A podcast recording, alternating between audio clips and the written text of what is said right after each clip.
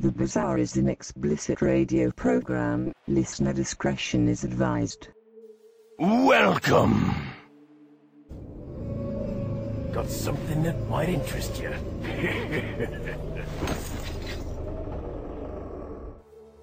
Hello everybody, welcome back to the show, the internet's favourite horror chat show, bringing you the very best from the pages to the screen and everywhere in between.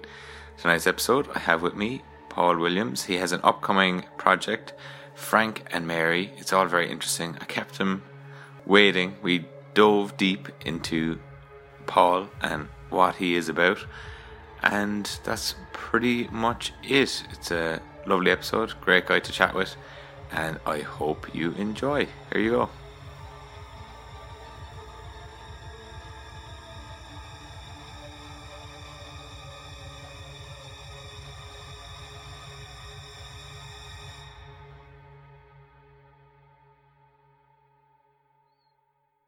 Hello everybody, and welcome back to this spectacular show. This is episode 38. I have with me Paul Williams. Paul, say hello to everyone. Hello. Paul, now, I asked this of everyone, they're probably sick of this question, I need to just splice it in and stop recording it. But, for those in the audience who might know who Paul Williams is, what is Paul Williams and what do you do with yourself? Of course, I'm Paul Williams, I'm a British writer-director, and I've got a company called Evil Hypnotist Productions, and we make independent horror films. Excellent, and there's a lot to dissect there now. I don't know where to start. Let's start from the beginning. You're writer-director. Yes. How did that start? Let's try and go back as far as we can. When did you? The mists of time. Exactly. Quite a while ago. I think I've been making films pretty much since I was about 15. It's kind of something I always kind of knew I wanted to do. So kind of a few gullible friends. When I was really young, got a sort of 8mm camera to kind of do these little shorts back then. And when I went to university, I just tried to carry that on, and luckily found a really good course in Portsmouth University, which was kind of English and creative studies, and kind of that really helped hone my skills. And I managed to do a short film at the end of my course that kind of set up Evil Hypnotist Productions, and went from there. Excellent. And then I'm just thinking, 15, what was happening before that? We have to go even deeper. Even deeper. Probably before I was 15, I always wanted to be a vet. I guess that was my first calling. I don't know why.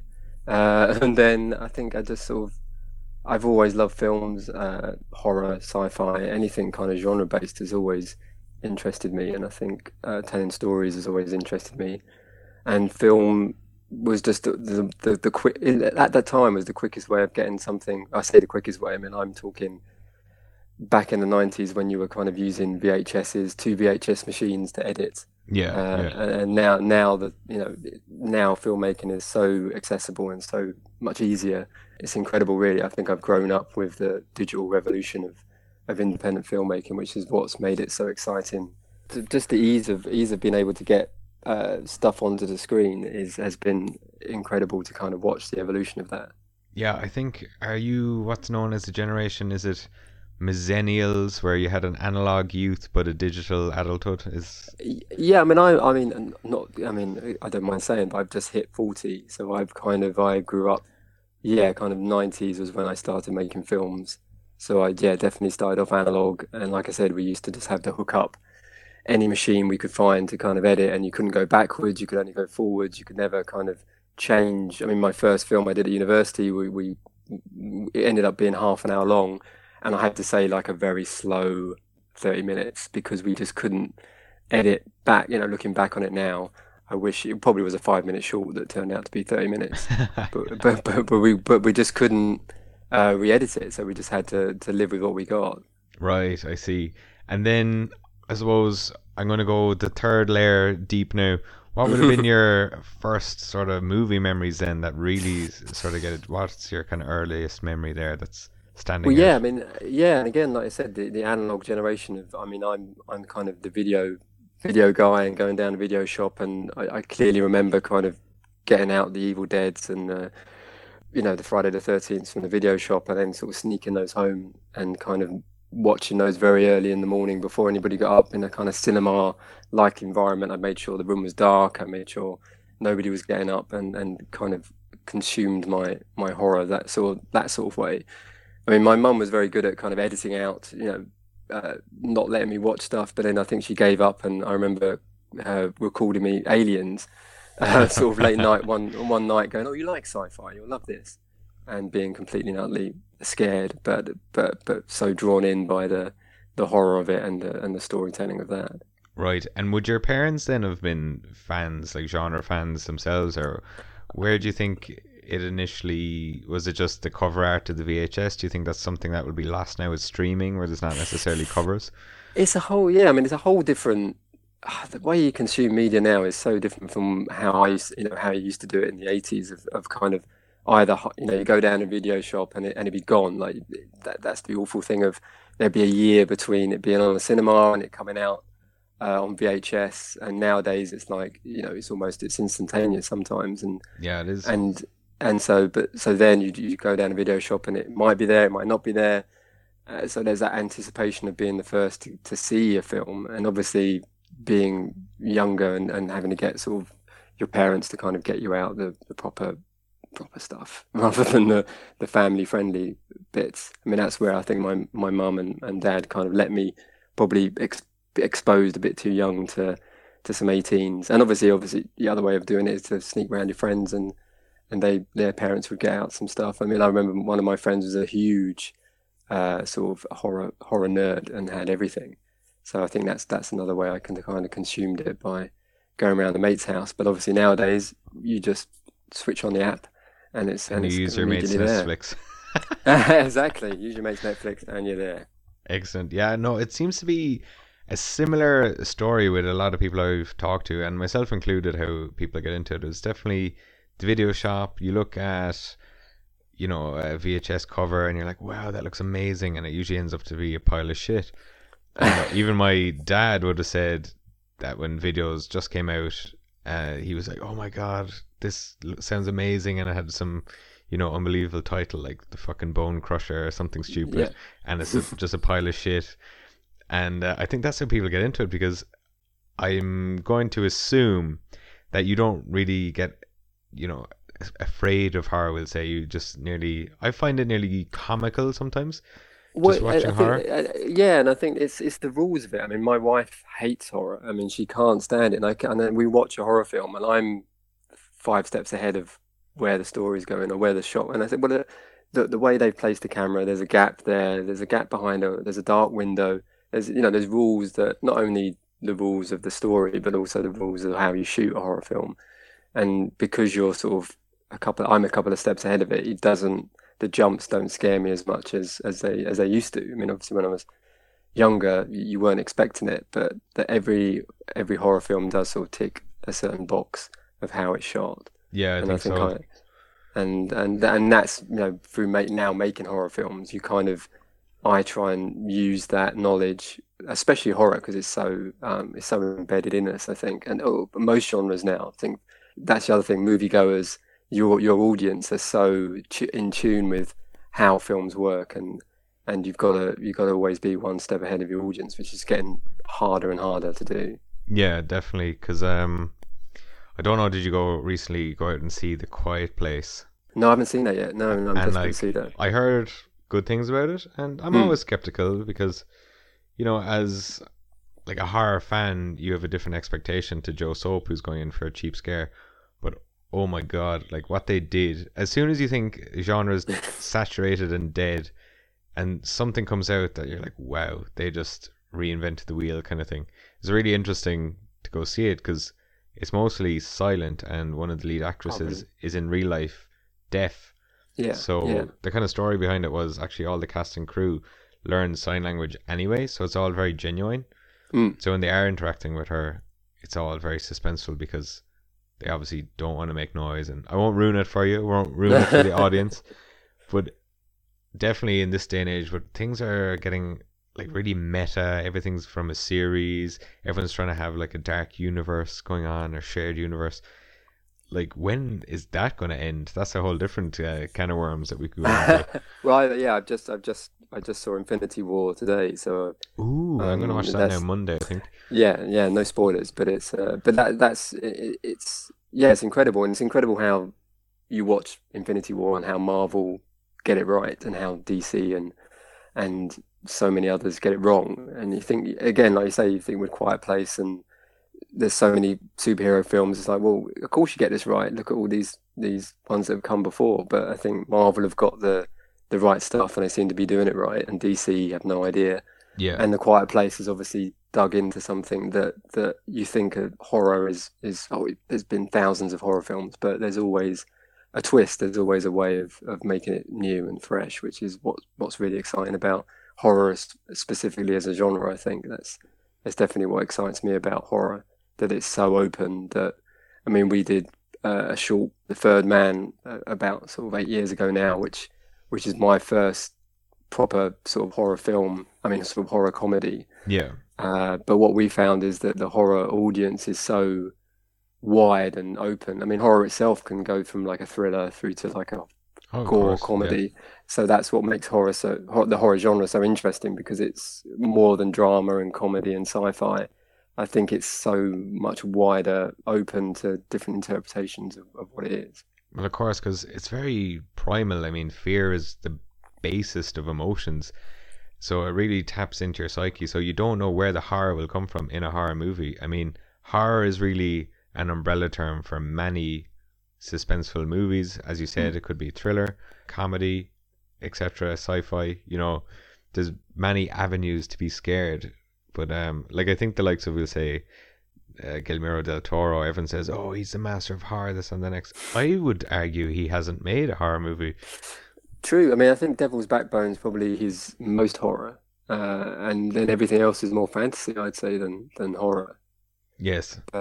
Yeah, I mean, and there's another. I mean, yeah, and there's another person that, yeah, it just twists the whole genre. I mean, I haven't seen Crimson Peak, so I don't know about that. I've seen Crimson Peak, and that is just that is like a. It's like, oh God, it's like a period piece with spectral elements, but really it's a period piece, a love story. But everyone was like, oh my God, it's the new unbelievable horror by Guillermo del Toro. And I'm like, he doesn't make horror movies. No, and I guess horror elements. And I guess he never really did. I think Devil's Backbone was very like Pan's Labyrinth, in that kind of child-focused. Kind of coming of age story, exactly, and what is he really seeing? Is he really seeing it? And is it, And I think, like you said, it's he's very good at the visual stuff and the fantasy of it, I think. Yeah, but he's very much like a movie scholar, I guess, because he does take cues from 70s, 80s, 90s, even. Like, he's very acute to what's actually going on and what makes horror tick and so good. That's why he is hailed. He's, I suppose, the Spielberg of horror, you could say. Is that a big thing? No, that's a good take of it. And I think that's, now he's got his Oscar. He's I know he's now doing animation. I mean, I've got two children, and we watched Troll Hunter, the sort of, is it Netflix series he's done? I mean, that's very good, but it's borrowed a lot heavily from sort of fantasy and stuff I used to watch, kind of Labyrinth and all that 80s influence. I mean, going back even further, sort of grim fairy tales and all that. I mean, he's very, like you said, he's a chameleon of genre, but he's very good at picking and choosing. A bit like Tarantino, he's very good at picking and choosing what he wants to pastiche and take and make it his own. Of course. And then just going back to yourself then, you had your first short, according to your IMDb, in 2001. Is that the one that you made in college, or is that a later one? Is that Sold, or is that Mightier? I can't remember. Mightier, what my that is now. Mightier is the one we made just after graduating. So that was my first, which is a love triangle between two people and a pen.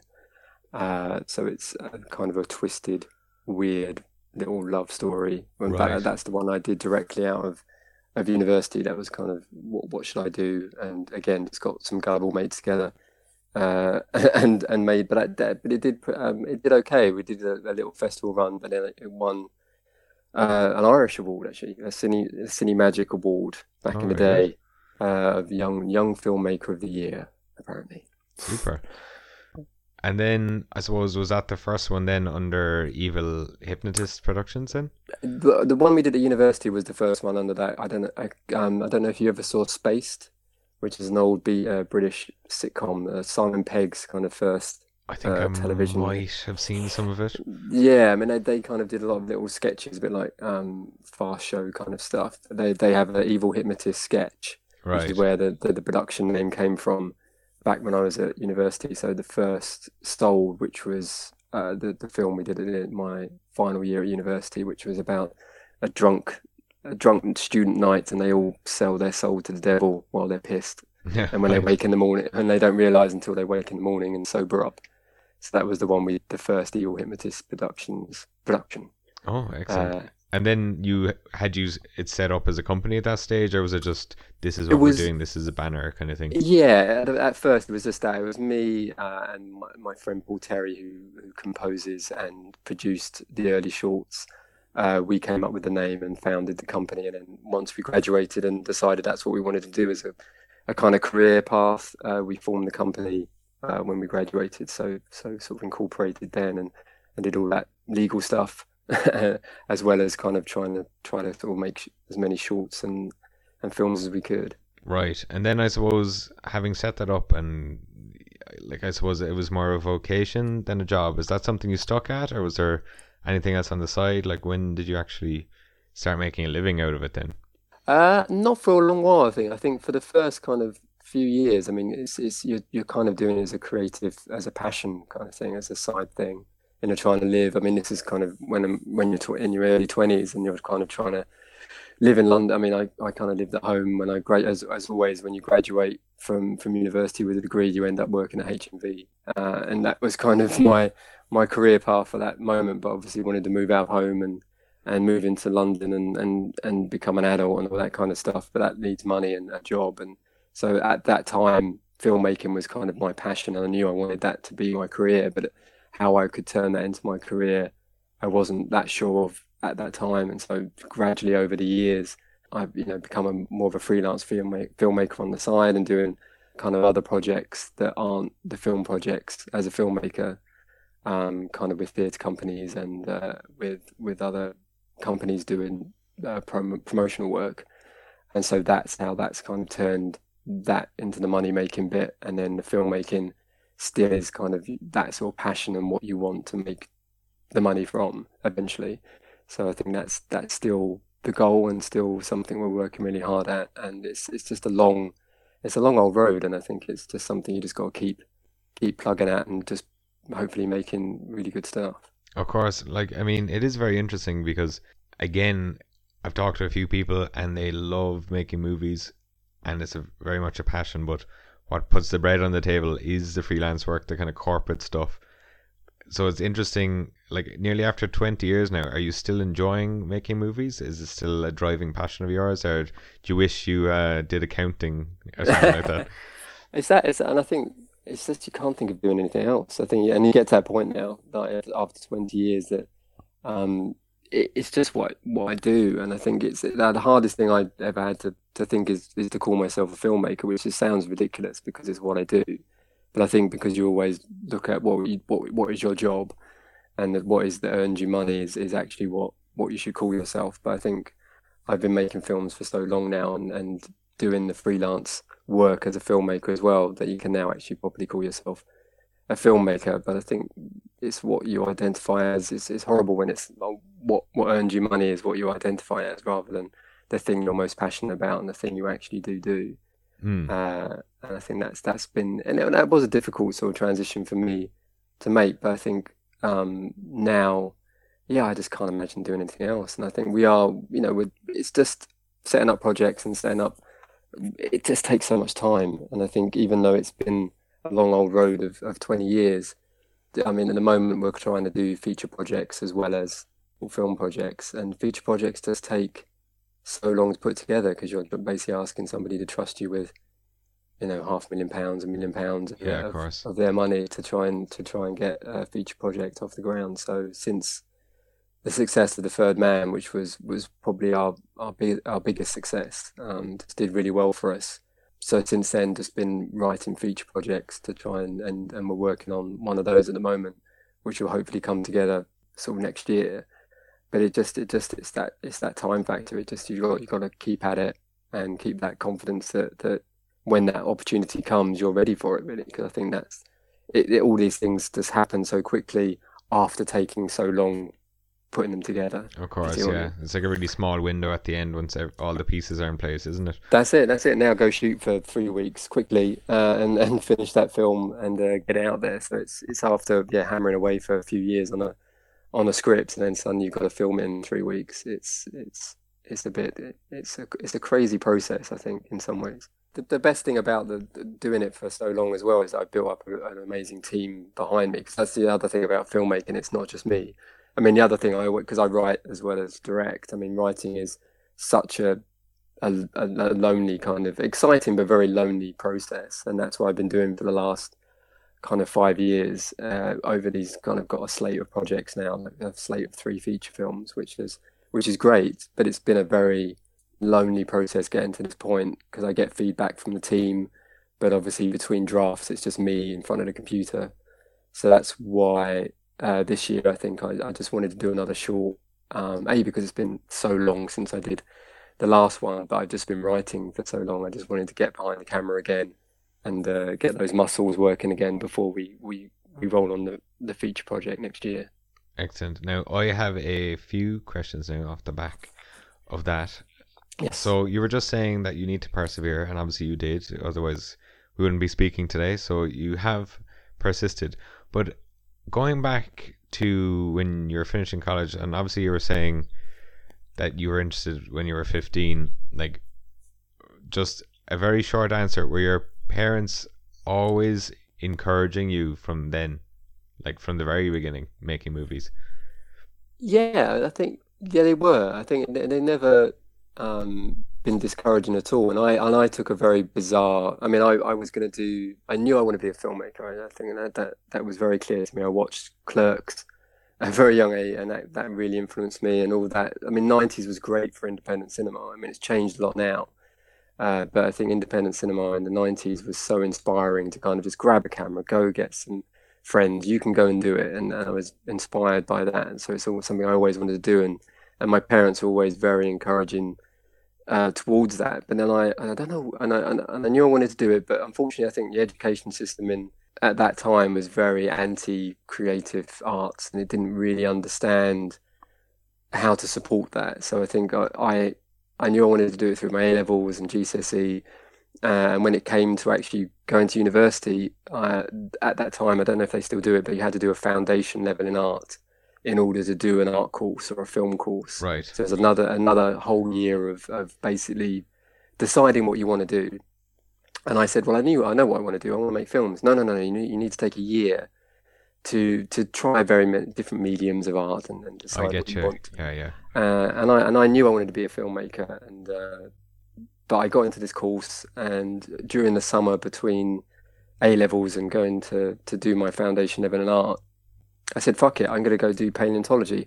I still don't know why. I don't know why I made this decision, but I just looked through a clearing, saw a paleontology course. I did geology at A-level, and I thought, yeah, I'm going to sod it. I'm going to go do that, because I don't want to do this foundation level in art. I know I'm a filmmaker. Yeah, I'll do that in a minute. Yeah. I'll go to university and I'll do paleontology. And it was the best decision I made, because it got me out of London. It got me to be a university student, which is, I think, a lot more about learning about yourself than learning a course, I still believe. And how to interact with other people. That's it, how to cook, how to live, how to do all that stuff. And yeah. I think I didn't know that. I was brought, you're brought up by your parents and you have no clue. But how did when this I was food at get here? Exactly. Thank you very much, Mum. That's fantastic. So yeah. It's that it was the best decision I made, because when I was at doing this paleontology course and realizing over that year, what have I done? This is not me. I found the English and Creative Studies course at Portsmouth, at the same place I was already at, and managed to switch course. So I was at university for 4 years, but it was the best decision I made, because I met Paul Terry, who is still a collaborator now, and still we're very close friends, but also close collaborators for all the film projects. So it was the best decision I made, but it was a very weird road to kind of to go down. Right. And then I guess that took us up to exactly where I wanted, which was the end of college. So as the follow-on question then, obviously you were very passionate about it, and I suppose I shouldn't nearly ask because I probably know the answer. Like after that then, when you're like, all right, I'm actually pursuing a career, were friends and family all a go, or was it kind of like, oh yeah, best of luck, Paul, I'll see you in McDonald's like next year, or like, what was actually the story? Everybody has always been supportive, and I think I always try to support myself by having that kind of day job or at least part-time job to supplement the film. So it was always, he's doing okay. He's not kind of, he's not on the breadline, or he's not signing on and trying to be a filmmaker. I tried to kind of sensibly have that kind of day job. So I worked in theatres and I worked in cinemas and doing that kind of side job to at least have an income. So it's a small amount. You were being realistic sort of thing. Yeah, and I think that's kind of put me where I am now. I mean, you've got to be. It's very. I mean, during the 20s, it was very easy to get everybody together and go, let's just go. I mean, we did a film called The Wake. Yeah. When I was in my mid 20s, and that was a no budget feature film, and that came through purely us going, oh fuck it, let's do a feature film, and you have no clue. I mean, I did like 3 shorts before that. And I just said, sod it, I'm going to do a feature film. A couple of things had happened in my life. I'd written this script, which was very kind of reflective of the situation I was in at that time. Yeah. So I felt very passionate about the script because of that. And I just sort of had this plan and said, I'm just going to do it. And because everybody else is in their 20s, everybody else is going, yeah, let's go do it. And again, because we did that, I met my director of photography, Eugen Gritschneider, who I'm still working with today.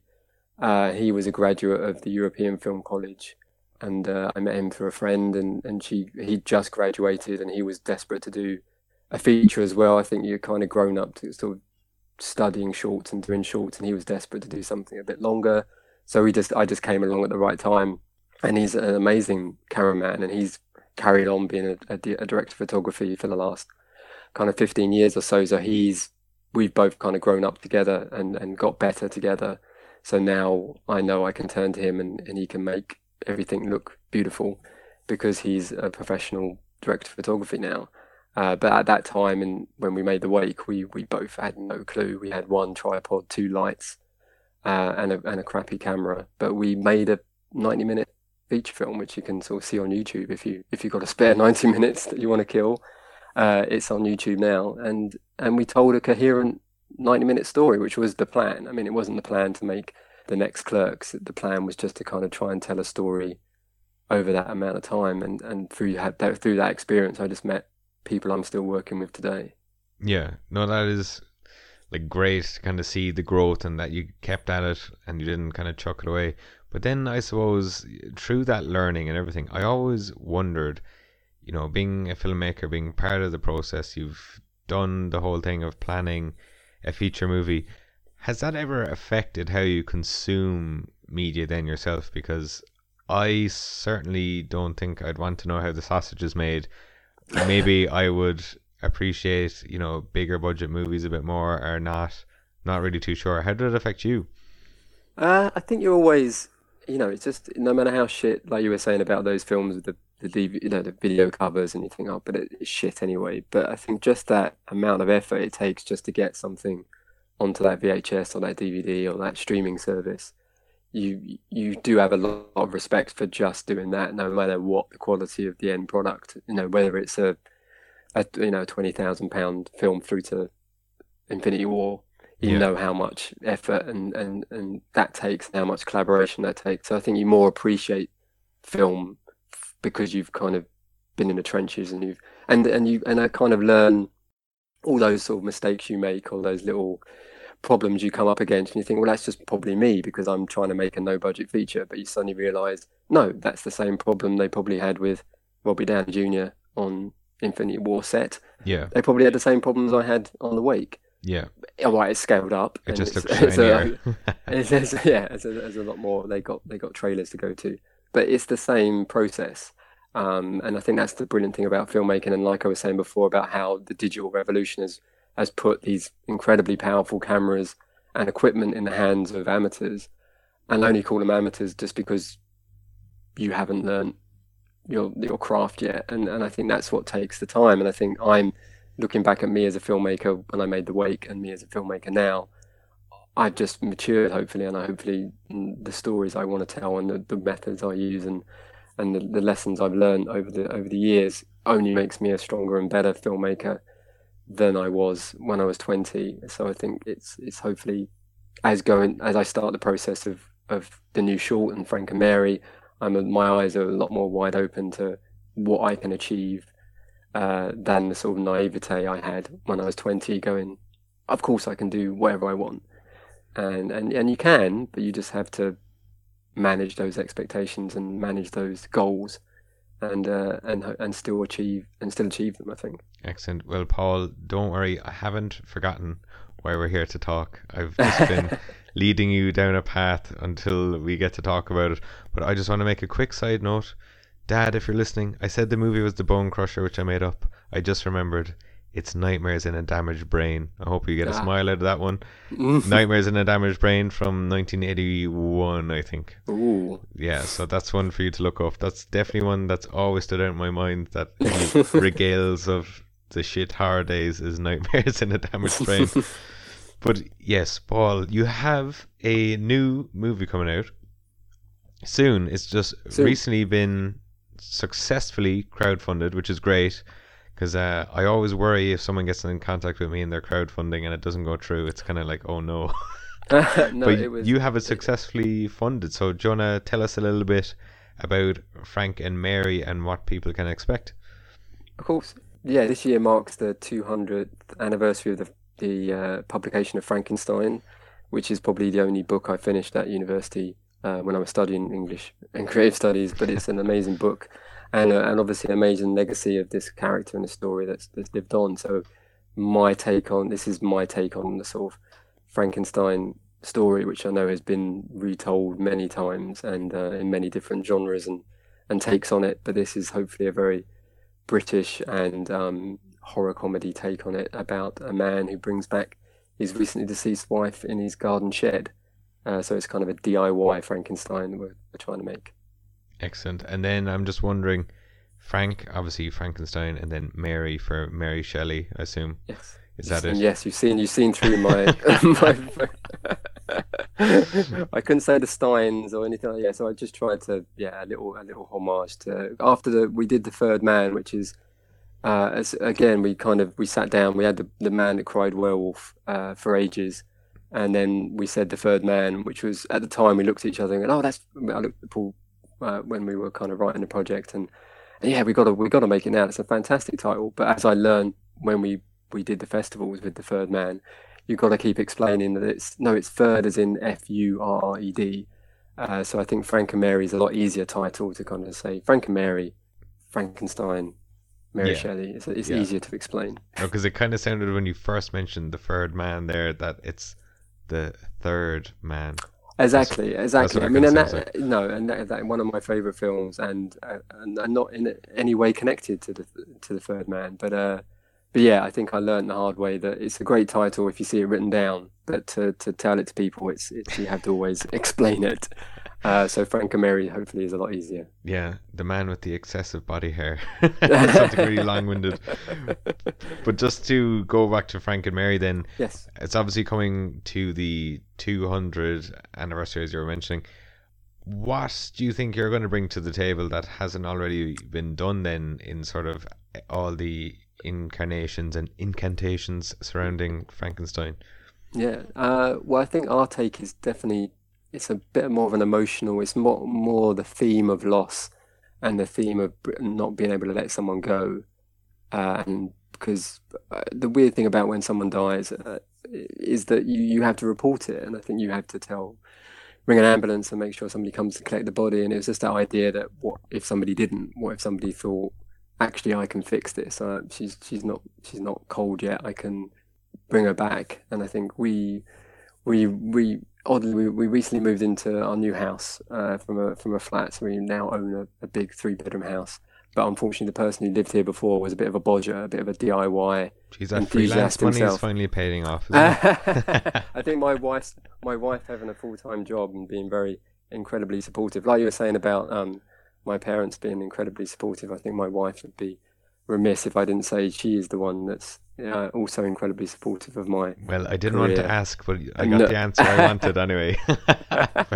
Very good. But yeah, he was... a bodger, and there's many bodge jobs that we had to fix in the right. first kind of few months of moving in, and that did inspire the idea of Frank and his kind of weird obsession with being able to turn his hand to anything. So why couldn't he turn his hand to reanimating his wife? But that's where the Frankenstein kind of part of it comes in, and obviously you can lean on the great iconography of Mary Shelley's Frankenstein, and obviously the film Frankenstein, the sort of like the James Whale Frankenstein. But we're going to try and make that in a shed and make that very small and British, very kind of hodgepodge kind of. I don't know if you've heard of Heath Robinson, who's an British illustrator who did a lot of. The way I could describe it is kind of Wallace and Gromit inventions, the kind of boot that kicks the thing. Yeah. So that's the kind of style we're going for with not only the lab, but also how he fixes Mary. So I think our idea of the creature, for the Frankenstein's creature that Mary will be turned into is a kind of DIY nightmare rather than the kind of patchwork human that you usually see. So hopefully that's the kind of unique take on Frankenstein. But then also, I think it just lends itself to those deeper themes of just not being able to let someone go. That if someone does pass away in your life, that you kind of have that mourning period. And we're kind of, what if you're looking at that kind of living corpse of the person you once loved? And so hopefully, rather than just being a horror comedy, we do have that horror comedy in it. That we're also trying to tell a kind of deeper story about a man letting his wife go, really, and we're going to try and tell that in 10 minutes. Well, you could have been absolutely really topical and still have the Stein name, because the real monster would have been Frank Weinstein. Well, that's a whole other. That'd be a different. That's a different kind of monster. Hashtag Me Too horror is a. That's a genre I'm not ready to touch, I think. You don't want to take up that responsibility quite yet. No, not yet. Excellent. And then you were mentioning just before we started recording that this was actually not only popping your podcast cherry, but you were popping your crowdfunding cherry. So how did you decide that you wanted to crowdfund this one? I think it was, I mean, it's, again, like I was saying about filmmaking is it's incredibly easy to come up with an idea and a team, and the hardest bit is getting the money together. I think that's always been the kind of challenge for each project. And as we're trying to get this feature film together, like I said, it's you're trying to convince people to give you a lot more than the money we raised for the short.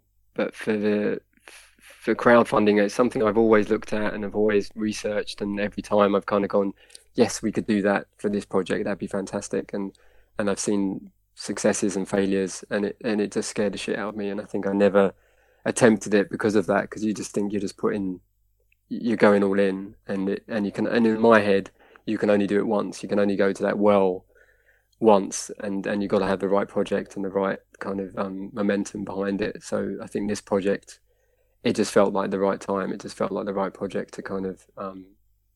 To do it with, and yeah, it turned out to be right, and it's and we raised the money we needed, which is fantastic. Great, due to just to the generous support of all our backers. Yeah, because I just want your opinion on this, because once you got in contact with me, you mentioned another campaign, and that unfortunately didn't come to fruition as far as I saw. So what would you think? Like, what brings a good project? Do you think it's timing? Do you think it's the network? How you promote it? What? How did you go about it, or what's your take on it? The secret sauce? I wish I knew. I mean, through research now. I mean, that's what always scared me about it. And even when I started the project to start this Kickstarter, I did the same. I followed a couple of projects, and they fell by the wayside as I was running my campaign at the same time. And I think that there's so much. When I first looked into it was when it all kind of started. With Kickstarter, it must have been about 10 years how long have they been going for now? About 10 years ago. I'd say so, yeah. And it's obviously a lot more successful. It's weird that I think a lot of filmmakers thought, this is it, this is the golden chalice, this is how we're now going to, independent film, this is it, this is how we're going to make films from now on. And that was bollocks, because what happened was that games became the number one thing. I think that seemed to be the things that do the best on Kickstarter, and films fell by the wayside. And then people like, then you got the Veronica Marses, and you got Hollywood came in and said, "Oh, we can do this. We can get a bit of this," which is absolutely bollocks. Fans, stop fucking paying for Hollywood productions. They have plenty fucking money. Exactly. If anyone's listening, stop fucking paying money for the Battlestar Galactica reboot or Firefly. Well, yeah, and it's the Zach Braff kind of did that awful thing of already having the budget, but then going to crowdfunding to try and raise just a bit more money. And it's like, well, that's not what this is supposed to be for. No, this is supposed to be for grassroots, exactly. And there's been success. A Kickstart, essentially, it's meant to be a Kickstart. Precisely, yeah. And there's been success stories. Yeah, it's in the name. It's there, and Wolf Cop, and Kung Fury. Kung Fury. There's been some great success stories, but obviously there's also 1,000 people that didn't make their target, and that's what petrified me about doing it. And I think just reading up, researching as much as I could, knowing that we were going to hit that kind of plateau in the middle, knowing things were going to slow down, having kind of plans to kind of inject a bit more enthusiasm in the middle of the project rather than just having that strong start. Because I think they always say you have a strong start and a strong finish, but it's that middle, that kind of scary 2 weeks that things will just kind of stop happening, that you've got to have a plan for that. And so it was exhausting. I think that every day you're kind of on it, every day you're kind of trying to push it without being too pushy. I mean, that was the other thing following some projects, and they're just spamming every 2 hours. Spamming, kind of exactly. Yeah. And I think people, it works for a little bit, and then people lose interest. And I think I was very aware, like I was saying to you before we started, social media to me is I know about it, but how some people are masters at using it, and I am not. So I think I was just very aware of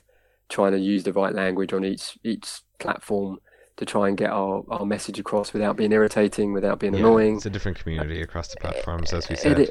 That's it. So it was scary, and I've learned a lot of lessons, and I'd probably do it slightly differently next time. And if we did do it again, but at the moment we hit our target, which is fantastic, and I'm just looking forward to making another short. That's great, yeah, because when I was reading about it, I was like, oh, this kind of sounds interesting. Like, what is going to be the take? And then I watched The Third Man, with an F. And I watched that this evening just as a little refresher. And I just mentioned to you as we were just on Hangouts there before we recorded, it has that British humour like down to a T, I think. I just noticed right away, even if you muted the whole thing and just watched it, it was like, yeah, this is like British kind of dark comedy, like. So just on that little note, is Frank and Mary also going to be like British comedy, or is it actually, you were mentioning, going to be more emotional then? So which kind of line are you going to try and walk that? I think I can never write anything that's not slightly funny. So I think that's Third Man is definitely, I think people always say to me, oh, that's the EHP style, that's the Evil Hypnotist kind of style. And I think that will come through in Frank and Mary, and what that humour and that dark comedy is definitely going to be there. And I think it's just important also to have with Frank and Mary. I just wanted to have that kind of another layer to it. I think it's like you said, you can watch it on mute and still get a sense of it, and that comedy will come through as well. But then I think we just want that other layer beneath the comedy as well, of a bit of poignancy and a bit of because shorts are very difficult things to write. I think after writing features for 5 years with 3 different projects, they're so much easier than writing a short. It's so odd that writing a 90-page script is so much easier than writing a 10-page script where you're trying to tell this really nice, neat little story. Yeah. And I respect all short filmmakers because I find it so difficult. And that's why I haven't touched doing a short since the Third Man, because we had a really good time making that, and it did so well for us that I got frightened of going back to that, because I thought I can't repeat. That was definitely felt like lightning in a bottle, and for that project, because everybody was so enthusiastic about doing it, and we were trying things we hadn't tried before, like creature effects and special effects, and we knew what bar we wanted to hit with that, and we definitely hit it. So with Frank and Mary, I wanted to have the right story to tell, to go back to doing a short film, because I think short films sometimes just feel like a sketch, or they feel like a little gag, whereas I wanted this one to just to feel like a proper little story. And then I suppose, like, when you are doing the writing, are you passing various drafts back and forth, or do you come to people with a finished product and say, what do you think of that? Like, do you have a lot? Are you surrounded with a load of yes men, or will people say, "Paul, that's an absolute pile of shit"? Oh, go back to the drawing board there. No, you gotta have the people to say shit. I think that's. I mean, you always have your vomit draft. You have your first draft, where it's just you just spit out a lot of ideas. Yeah. So you don't show that to anyone. Then you redraft, and then send out hopefully a slightly more polished version of that to the team, and then their job is to tell me. That's shit, or that's good. I think that you got to surround yourself with people who are honest with you. Otherwise, you're never going to grow, and you're never going to make something that's worth watching. Because otherwise, yeah, you're just it's a horrible thing to surround yourself with. Well, you become George Lucas, I think. Yeah, you make episode one. Well, kind of on the George Lucas point there of going back making episode one, but he also goes back and does a load of edits. When you're looking back at your own work, then are you kind of cringing? Like, how do you actually, I suppose, respond to your own work? Are you proud of what you've done? Or do you just look at it as sort of, that was a time in my life, I can see what I learned from there, I see all the flaws? Or how do you consume your own stuff, or do you even watch it? A bit. I mean, I haven't watched The Wake in a long time, but I think I've watched a bit of it, I think, while I was cleaning up in preparation for the Kickstarter, actually, just making sure everything was ready to go. And I think you look back on that, and you're weirdly sort of proud of what you achieved, but obviously you see all the flaws, and you see all the things you would do again and do differently. But I think you've got to look at it as a window to who you were and what you were trying to achieve at that time, and never go back. I think, Han Solo only shot first. Don't go back and put in shit that you didn't need to put in, so there won't be a Wake, the special edition, where I will change the ending. But I think you just got to see that as a snapshot of what kind of person and filmmaker you were, because that's, I mean, I think hopefully film is a reflection of the person you are at that time, even if you're trying to tell a weird story about a man dressed as a werewolf or a man reanimating his wife. I think there needs to be a lot of you in that. Otherwise, you're just making horror for horror's sake. You got to put a bit of yourself in there. Yeah, and I mean, like, going back to my earlier question of, do you find it hard watching other movies? Like, would you be critical of, like, AAA stuff? Would you just become Joe Soap and you're like, oh, that new Star Wars was a pile of shit, or whatever? I just love cinema. I think people. I think you can't pin yourself down. There's so much to expose yourself to as a filmmaker. Yeah. It's like if you write books, you should read as much as possible, and if you make films, you should just consume as much content as possible. So I love, I loved Infinity War. I love my AAA stuff, but you've got to love your indies, and you've got to love and people making this, the low budget £20,000 films, because there's some gems out there, and there's some amazing filmmakers that's all over. So I think you just got to, and you learn so much from watching. I think that's the other thing, you just, like you were saying, about not just looking for all the mistakes, but looking at the stuff that they've done differently, like The Quiet Place. Like, how did they come up with that? It's such an obvious idea. Why didn't I come up with that? Of course, that's what motivates people then to go out and try their own hand. And it could end up being shit, but somewhere along the line, like, there's generations of people inspired by 80s horror to keep going. I mean, that's a no-brainer. There's imitators left, right and centre. There's people having their own take. Like, it's fantastic. It really breeds life into the industry and people learning the arts. But then to be that extra special something to, come out and people will say, wow, that kind of really reinvented things. that's kind of where it's at, really. Oh, definitely. And like I say, I mean, and making another version of Frankenstein does scare me, because like you say, there's so much that's gone before, and when you look into it, you suddenly realise, my God, there's hundreds of adaptations and films and novels and books and about it, and you've got to have that. Hopefully we have that slight twist to that idea that makes it something new, that you're not just doing a pastiche of Frankenstein, you're trying to make a new take on it that people will look at and go, well, actually, no, I can see what they did there, and I can see how they've made that new. Well, I suppose not necessarily like a comment on what you're doing, but say that you've looked up 20 versions of Frankenstein and you say, well, we definitely aren't doing anything in those 20, but then there could be the next 20 and four of them have what you're doing. Do you ever worry that you are going to be retreading some ground that you haven't been exposed to? Like, are you going to be afraid someone in the comment section on YouTube will be like, hey, this is an exact rip-off of the 1974 Italian Frankenstein? Like, do you ever worry about that? Or do you say, look, I'm making this because I want to make it, fuck off. People paid money because they want to watch it as well. So you can fuck off, basically. I mean, it's that thing, isn't it? You always... I think, like I say, even with AAA stuff, even with everybody falls into that trap. I think everybody, you think you've had the most unique idea in the world, and you'll make it. And because we now live in a world where people upload content every second, billions of minutes and a minute kind of thing. I think the thing that worries me more is that I haven't got it out there. That I've got scripts sitting in on my desk or in my drawers that.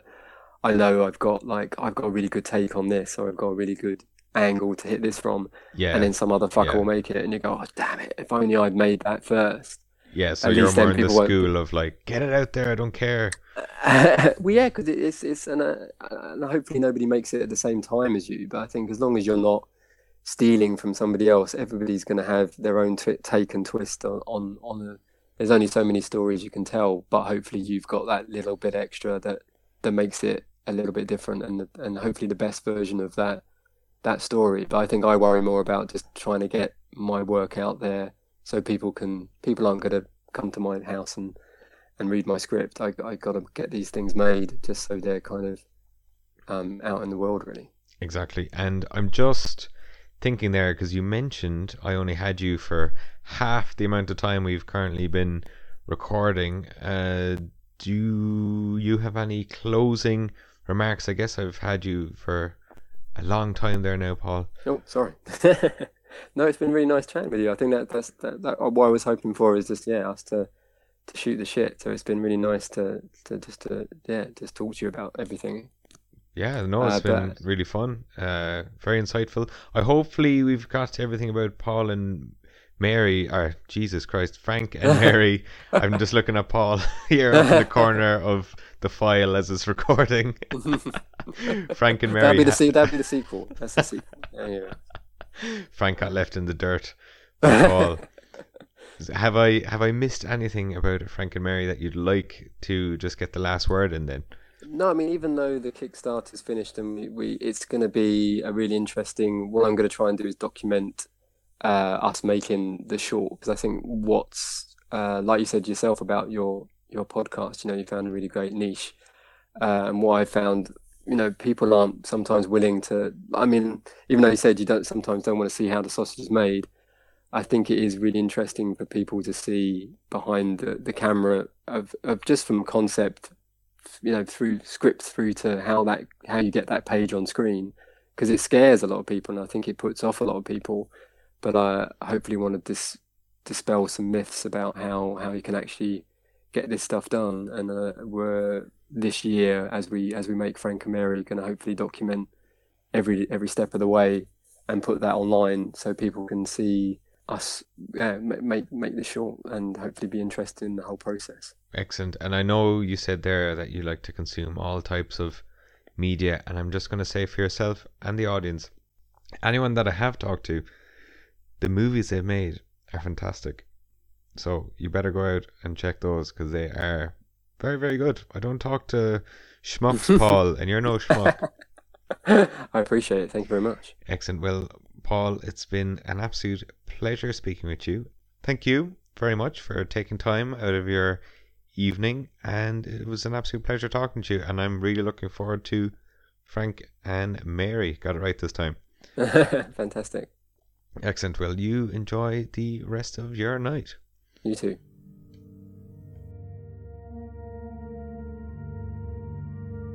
And that was my chat with Paul Williams. Great guy, very interesting chat, and I'm very much looking forward to Frank and Mary. You should definitely check out The Third Man. It's a really entertaining, very British show. So check that out in the show notes. And for me, as always, at The Fear Merchant everywhere, and I'll see you in the next episode. Take care.